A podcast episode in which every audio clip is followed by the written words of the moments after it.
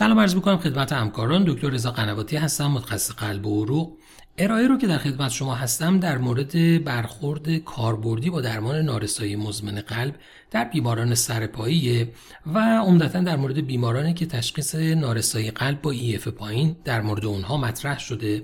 و با تاکید بر نحوه شروع درمان دوز مناسب انتخاب مناسب داروها و پایش مصرف اونها قصد داریم که با هم صحبت کنیم که امیدوارم برای شما هم مفید باشه. اولین نکته ای که وجود داره تعریف نارسایی قلب با EF پایینه که همونطور که می‌دونید طبق توصیه جدید guideline اروپایی بیمارانی که sign و symptom های heart failure رو داشته باشند و عدد EF کمتر یا مساوی 40 درصد رو داشته باشند به عنوان HFrEF یا نارسایی قلب با EF پایین شناخته میشن. اما در مورد درمان استاندارد این بیماری مطالعات زیادی نشون دادن که های دارویی موجود می‌تونن علاوه بر کنترل علائم طول عمر بیماران مبتلا به نارسایی قلب رو افزایش بدن من برای ساده سازی این موضوع یک شمایی رو آماده کردم که بهتر بتونیم در مورد درمانهای دارویی مؤثر بر نارسایی قلب صحبت کنیم که بر اساس گایدلاین 2021 اروپایی است. همونطور که می‌دونید طبق این guideline و guideline های قبلی هم که وجود داشت بخش مهمی از علائم بیماران نارسایی قلب در گروهی که chronic heart failure دارن و بیماران سرپایی هستند بحث volume overload ه و یکی از درمانهای مهم برای کنترل علائم volume overload مصرف diuretic ها هستند. اما در بیمارانی که علامت دارند یا در بیمارانی که فاقد علائم congestion هستند درمانهای دارویی که تعریف شده در guideline بخشی از این درمانها منجر به بهبود mortality و heart failure hospitalization بیماران میشن که در همه بیماران توصیه میشه استفاده بشن که اینها رو من به رنگ سبز در قاعده این هرم نشون دادم. eplerenone و spironolactone به عنوان مهمترین اجزای MRA ها beta blocker ها ACE inhibitor ها یا ARNI ها و SGLT2 inhibitor ها طبق توصیه guideline اروپایی به عنوان خط درمان اول بیماران heart failure شناخته میشن. در زیر هایی از بیماران ivabradine و همچنین ARB ها قابل استفاده هستند. تاکید guideline اروپایی با توجه به تعدد مطالعات اینه که خط اول درمان ACE inhibitor ها یا ARNI ها باشن و در کسانی که توانایی تحمل این گروه های دارویی رو ندارن از ARB ها استفاده بشه و به نسبت میزان کمتری از بیماران نیاز به digoxin و در برخی از موارد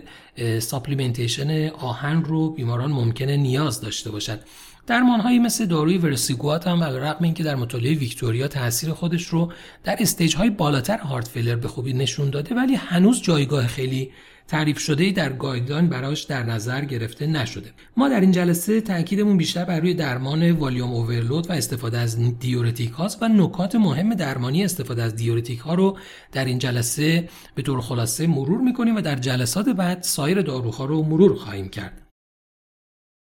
اما نکته اساسی اینه که برای چه بیمارانی و با چه indication ی diuretic ها رو استفاده می‌کنیم و تا کی مصرف اونها رو ادامه میدیم.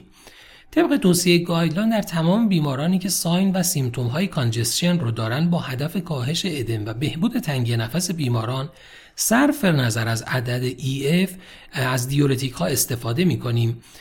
با توجه به اینکه صحبت ما در مورد بیماران نارسایی قلب مزمنه این داروها حتما باید در همراهی با ACE inhibitor ها یا ARNI ها در صورت indication ARB ها همچنین beta blocker ها و MRA ها استفاده بشن. و در بیمارانی که sign و symptom های congestion رو ندارند مصرف این داروها توصیه نمیشه. دو دسته اصلی داروهایی که در این گروه وجود داره loop diuretic ها و thiazide ها هستند. loop diuretic ها در اغلب بیماران استفاده میشن حالا به تنهایی یا در combination با thiazide ها که معمولا در بیمارانی که علائم heart failure شدیدتر دارند و حتی بیمارانی که kidney function شون افت کرده قابل استفاده هستند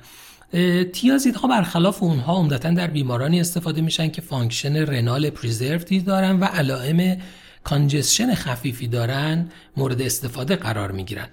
از نظر دوز استفاده از داروها دوز شروع درمان در loop diuretic ها حالا furosemide به عنوان مهمترین دارویی که ما در ایران در دسترس داریم 20 تا 40 میلی گرم starting dose ه و نهایتا تا 240 میلی گرم روزانه میشه از این دارو استفاده کرد. از داروهای thiazide ی که در ایران ما در دسترس داریم hydrochlorothiazide ه که با دوز starting 25 میلی گرم روزانه و ماکسیموم 100 میلی گرم روزانه میشه از اون استفاده کرد و متولازون که باز با دوز 2.5 میلی گرم مصرف اون شروع میشه و نهایتا تا دوز 10 میلی گرم میشه از اون استفاده کرد و از نانتیازید ها هم این داپاماید رو ما در ایران در دسترس داریم که با دوز استارتینگ 2.5 میلی گرم و ماکسیموم دوز 5 میلی گرم میشه از این داروها استفاده کرد. اما استفاده از دیورتیک ها باید بر اساس یه سری اصول و قواعد باشه که در کنار کمک کردن به بیمار آسیبی هم به بیمار وارد نشه. نکته مهم اینه که باید با کمترین دوز effective از دارو استفاده کرد که هدف ما کاهش وزنی بین 75 صدم تا یک کیلوگرم در روزه. بسته به شرایط بیمار بعضی از expert ها و guideline ها توصیه می‌کنن که حتی میشه برای سه روز اول روزی یک کیلو و بعد از اون در صورتی که شرایط بیمار بهبود پیدا کرده حتی میشه روزی نیم کیلو کاهش وزن رو داشت. مجموعا در ده روز توصیه برای اینه که بیشتر از ده کیلو کاهش وزن نداشته باشیم. ضمنا در هر روز هم توصیه برای اینه که بیشتر از دو کیلو کاهش وزن نداشته باشیم چون بیمار در خطر بالاتر بروز عوارض قرار می‌گیره.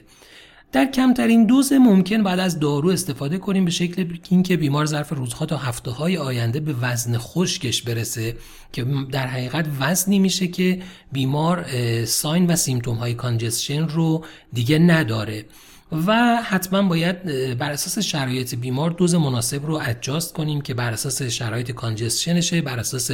blood pressure بیماره و کنترل اینکه بیمار علائم orthostatic پیدا نکنه بیمار renal function ش مختل نشه و اختلالات الکترولیتی پیدا نکنه. به خاطر همین تاکید بر اینه که به خاطر داشته باشیم که دیورز بیش از حد خطرش بیشتر از ادمه برای بیماران chronic heart failure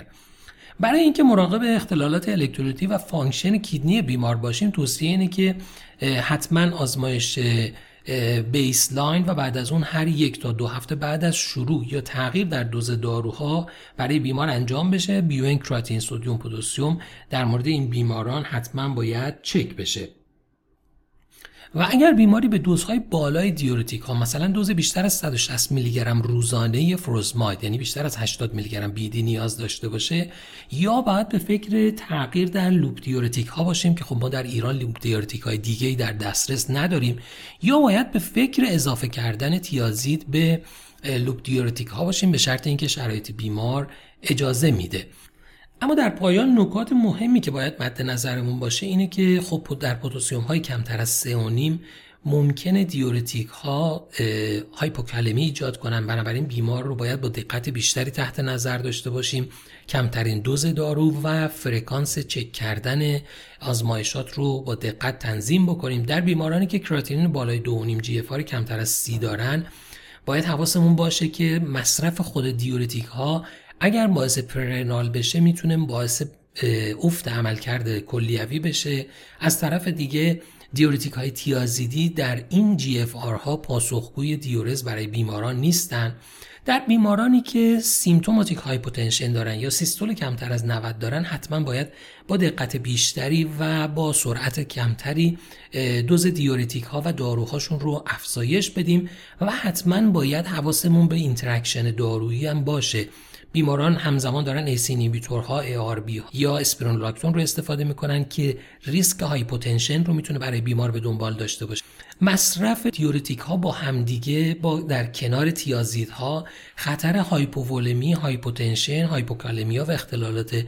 function عملکرد کلیه رو دارن. بنابراین باید با دقت بیشتری combination therapy اینها رو داشته باشیم و از طرف دیگه باید حتما حواسمون به مصرف NSAID در بیماران باشه چون می‌تونه باعث کاهش تاثیر دیورتیک ها در این بیماران بشه و این می‌تونه روی درمان ما تاثیر بذاره. امیدوارم بخش اول این ارائه برای همکاران مفید بوده باشه. ما در ادامه دسته های دارویی مهم و موثر بر درمان نارسایی قلب رو یک به یک با هم مرور خواهیم کرد. ممنونم از توجه شما.